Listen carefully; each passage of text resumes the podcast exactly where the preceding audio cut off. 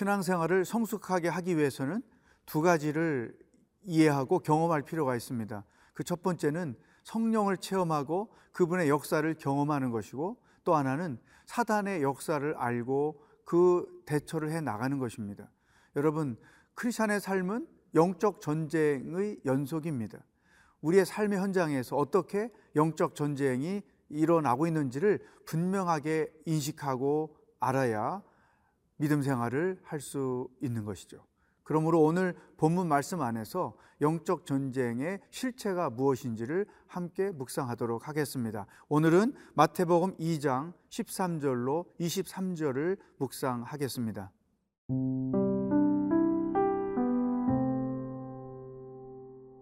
마태복음 2장 13절에서 23절 말씀입니다. 그들이 떠난 후에 주의 사자가 요셉에게 현몽하여 이르되 헤롯이 아기를 찾아 죽이려 하니 일어나 아기와 그의 어머니를 데리고 애굽으로 피하여 내가 네게 이르기까지 거기 있으라 하시니. 요셉이 일어나서 밤에 아기와 그의 어머니를 데리고 애굽으로 떠나가 헤롯이 죽기까지 거기 있었으니 이는 주께서 선지자를 통하여 말씀하신 바 애굽으로부터 내 아들을 불렀다 함을 이루려 하심이라. 이에 헤롯이 박사들에게 속은 줄 알고 심히 노하여 사람을 보내어 베들레헴과 그 모든 지경 안에 있는 사내 아이를 박사들에게 자세히 알아본 그때를 기준하여 두 살부터 그 아래로 다 죽이니 이에 선지자 예레미야를 통하여 말씀하신 바 라마에서 슬퍼하며 크게 통곡하는 소리가 들리니 라헬이 그 자식을 위하여 애곡하는 것이라. 그가 자식이 없으므로 위로받기를 거절하였도다 함이 이루어졌느니라. 헤롯이 죽은 후에 주의 사자가 애굽에서 요셉에게 현몽하여 이르되 일어나 아기와 그의 어머니를 데리고 이스라엘 땅으로 가라. 아기의 목숨을 찾던 자들이 죽었느니라 하시니. 요셉이 일어나 아기와 그의 어머니를 데리고 이스라엘 땅으로 들어가니라. 그러나 아켈라오가 그의 아버지 헤롯을 이어 유대의 임금됨을 듣고 거기로 가기를 무서워하더니 꿈에 지시하심을 받아 갈릴리 지방으로 떠나가 나사렛이란 동네에 가서 사니 이는 선지자로 하신 말씀에 나사렛 사람이라 칭하리라 하심을 이루리어 함이로라. 예수님의 출생 스토리에서 우리는 영적 전쟁의 실체를 볼 수 있습니다. 어떤 영적 전쟁이 일어났을까요? 오늘 말씀 13절입니다. 그들이 떠난 후에 주의 사자가 요셉에게 현몽하여 이르되 헤롯이 아기를 찾아 죽이려 하니 일어나 아기와 그의 어머니를 데리고 애굽으로 피하여 내가 내게 이르기까지 거기 있으라 하시니 여기 보면 헤롯이 아기를 찾아 죽이려 한다 그랬죠. 동방 박사들에게 그리스도가 태어난 곳이 어디냐 나에게 그것을 알려달라고 말을 했었죠. 그것의 의도는 어, 바로 아기 예수를 죽이려고 했던 것이죠. 그러나 어, 이제 자기가 의도한 대로 예수님이 어디에 태어났는지를 알지 못하게 되니까 16절에 보면 이에 헤롯이 박사들에게 속은 줄 알고 심히 노하여 사람을 보내요. 베들레헴과 그 모든 지경 안에 있는 사람의 아이를 박사들에게 자세히 알아본 그때를 기준하여 두 살부터 그 아래로 다 죽이니 그랬습니다. 여러분, 예수님이 우리를 구원하시기 위하여 이 땅에 인간의 모습으로 태어났는데 헤롯은 그 예수님을 죽여 없애려고 하는 것이죠. 이것이 영적 전쟁의 실체라고 하는 것입니다. 사단은 헤롯을 통해서 예수 그리스도를 제거하는 작전을 펼쳤던 것이죠. 그렇다면 사단은 예수님이 누군지 알고 있는 거예요. 예수님이 이 땅에 오시는 이유와 목적도 알고 있는 것입니다. 자기가 지금 인간 세상을 죄로 악으로 지배하고 있는데 예수님이 이 땅에 오셔서 인간들의 죄를 짊어지고 대신 져주시고 구원하실 분이라는 것을 알고 있었던 거죠. 그랬기 때문에 예수님을 제거하면 여전히 자기가 이 세상을 지배할 것이라는 생각, 계산을 가지고 바로 예수님을 없애려고 했던 것이죠. 이와 같은 이야기는 성경에 또 있습니다. 모세가 이 땅에 출생할 때 어떤 어려움을 겪었는지 우리가 알고 있지 않습니까? 히브리인들의 모든 사내 아이를 죽이라는 바로 왕의 명령이 있었죠. 그때 용감한 어머니 아버지 때문에 모세는 살아날 수 있었단 말이죠. 여러분 이것도 엄청난 영적 전쟁인 거예요. 사단은 모세가 이스라엘 백성을 구원할 자라는 걸 알고 있었던 거죠. 그래서 그 모세를 제거하면 여전히 애굽의 노예, 죄의 노예로 자기 자신이 지배할 수 있다고 생각했기 때문에 모세를 없애려고 했던 것입니다. 그 사도행전에 보면 예루살렘 교회 얼마나 핍박을 많이 받았어요? 왜, 왜 그랬을까요? 교회가 세상을 구원할 방주로서 역할을 한다는 걸 알고 있기 때문에 사단은 교회를 이 땅에서 없애버리면 여전히 자기 손 안에 이 인간들이 있을 것이라는 것을 기대하고 교회를 핍박했던 것이죠. 이게 영적 전쟁의 실체인 거예요. 우리의 삶의 현장에서도 이와 같은 영적 전쟁이 계속되고 있다는 것을 분명히 인식해야 됩니다. 어떻게 어, 우리를 방해할까요?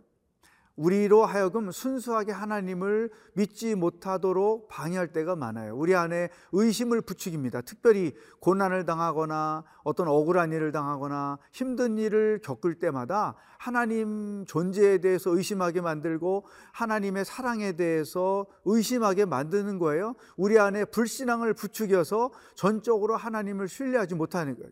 그래서 이 고난을 당할 때 오히려 믿음이 더 분명해지는 사람이 있는가 하면 믿음이 약해지는 사람이 있어요. 이 믿음이 약해지는 사람은 사단이 의도한 대로 반응을 보이고 있는 거예요. 또 사단은 우리로 하여금 거룩한 백성이 되지 못하게 하기 위해서 끝없이 시험을 통해 유혹을 통해 우리를 공격합니다. 사단은 우리가 믿음 생활 잘하고 하나님 안에서 풍성하게 사는 꼴을 못 봐요. 우리가 거룩하고 순결하게 사는 꼴을 보지 못합니다. 그래서 어떻게 해서든 우리로 하여금 경건하지 못하게 살도록 시험하고 유혹하고 도전을 하는 거예요. 일상생활 속에서 이런 것들이 많다는 것을 절대로 인식할 필요가 있습니다. 여러분, 어제도 오늘도 내일도 우리는 이 사단의 시험 안에 있게 됩니다. 무엇이 사단의 유혹이고 시험인지를 분별해서 오히려 담대하게 그와 같은 것들을 이겨내며 사는 하루가 될 수 있기를 축복합니다.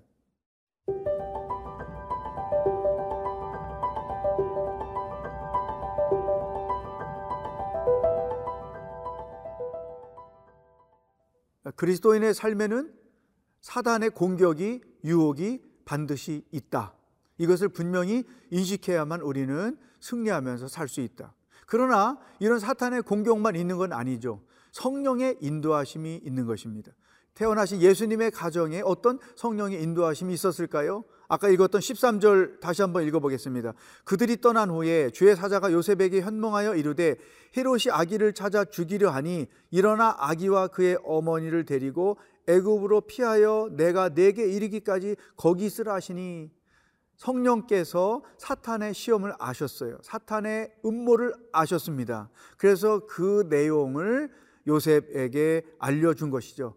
또 피할 방법을 제시해 준 것입니다. 그리고 나서 19절에 헤롯이 죽은 후에 주의 사자가 애굽에서 요셉에게 현몽하여 이르되 20절 일어나 아기와 그의 어머니를 데리고 이스라엘 땅으로 가라 아기의 목숨을 찾던 자들이 죽었느니라 하시니 자, 요셉에게서 성령의 인도하심이 구체적으로 어떻게 나타나고 있는지를 우리가 발견할 수 있죠. 여러분, 이 사탄의 그 공격으로부터 승리를 하기 위해서는 성령의 인도를 받아야 돼요. 그런데 성령 인도함을 어떻게 받을 수 있느냐?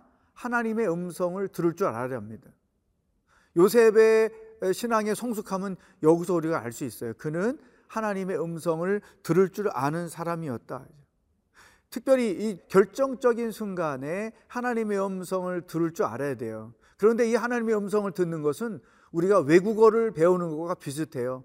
처음부터 외국어를 능통하는 거 아니죠. 제가 과거에 중국 선교사로 갔을 때 처음에는 무슨 말인지 하나도 못 알아들었어요. 근데 언어를 배우면서 한 학기, 두 학기 지나니까 어, 말들이 들려지고 내 입에서 중국말이 나가고 어, 이런 과정을 제가 경험했는데 또 하나님의 음성도 같은 원리예요. 우리가 말씀을 묵상하고 그 말씀을 통해서 하나님이 내게 말씀하시는 것들을 한 번, 두 번 경험해 가면서 자연스럽게 그것들이 누적되면 중요한 순간에 하나님의 음성을 말씀을 통해서 혹은 직접 내게 들려주시는 그분의 음성을 들을 수 있다는 것이죠.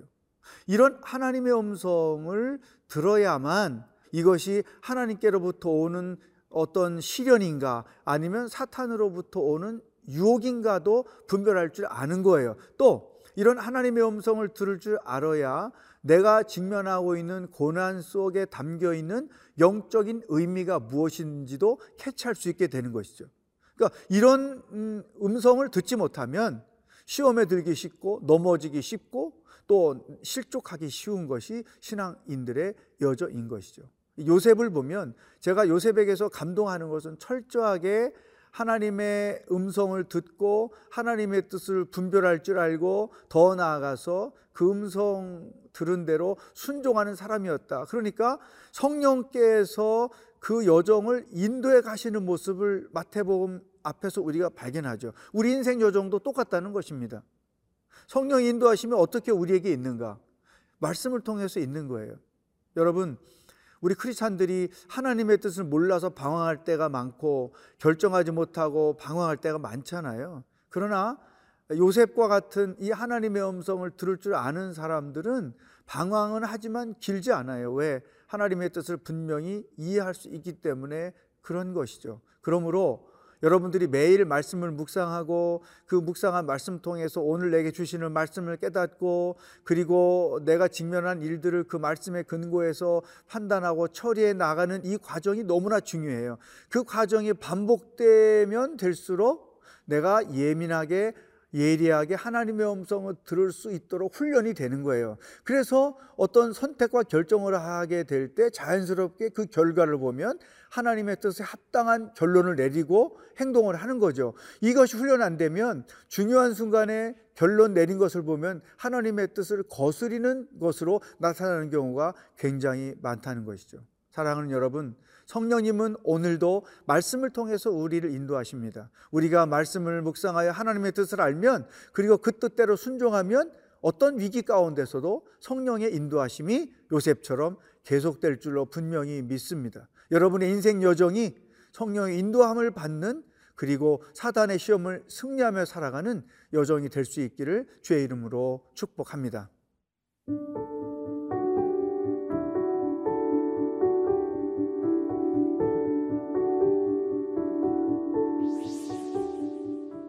하나님 아버지 끝없이 영적 전쟁 가운데 우리가 살고 있다는 사실을 알게 해 주셔서 감사합니다. 하나님의 말씀을 통해 하나님의 뜻을 분별할 줄 알면 사단의 음모도 분별할 줄 알아 능히 승리하며 살게 될 줄로 믿습니다. 오늘도 말씀을 통해 하나님의 음성을 듣고 성령의 인도함을 받는 하루가 되도록 도와 주시옵소서. 예수님의 이름으로 기도하옵나이다. 아멘.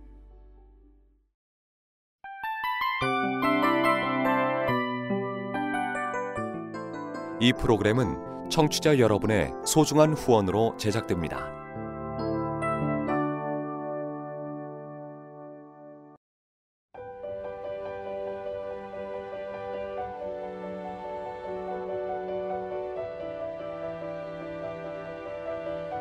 세상에는 수많은 교회들이 있지만 더 깊이 있는 말씀 강해를 찾기 위해 크기로만 교회를 선정하지 않습니다. 보다 좋은 영적 콘텐츠를 더 많이 나누기 위해 방송비를 받지 않습니다. 1년 365일 복음만 전하고 싶어서 우리는 광고를 하지 않습니다. 온누리의 복음을 땅끝까지 CGN TV와 함께 땅끝 성교사가 되주세요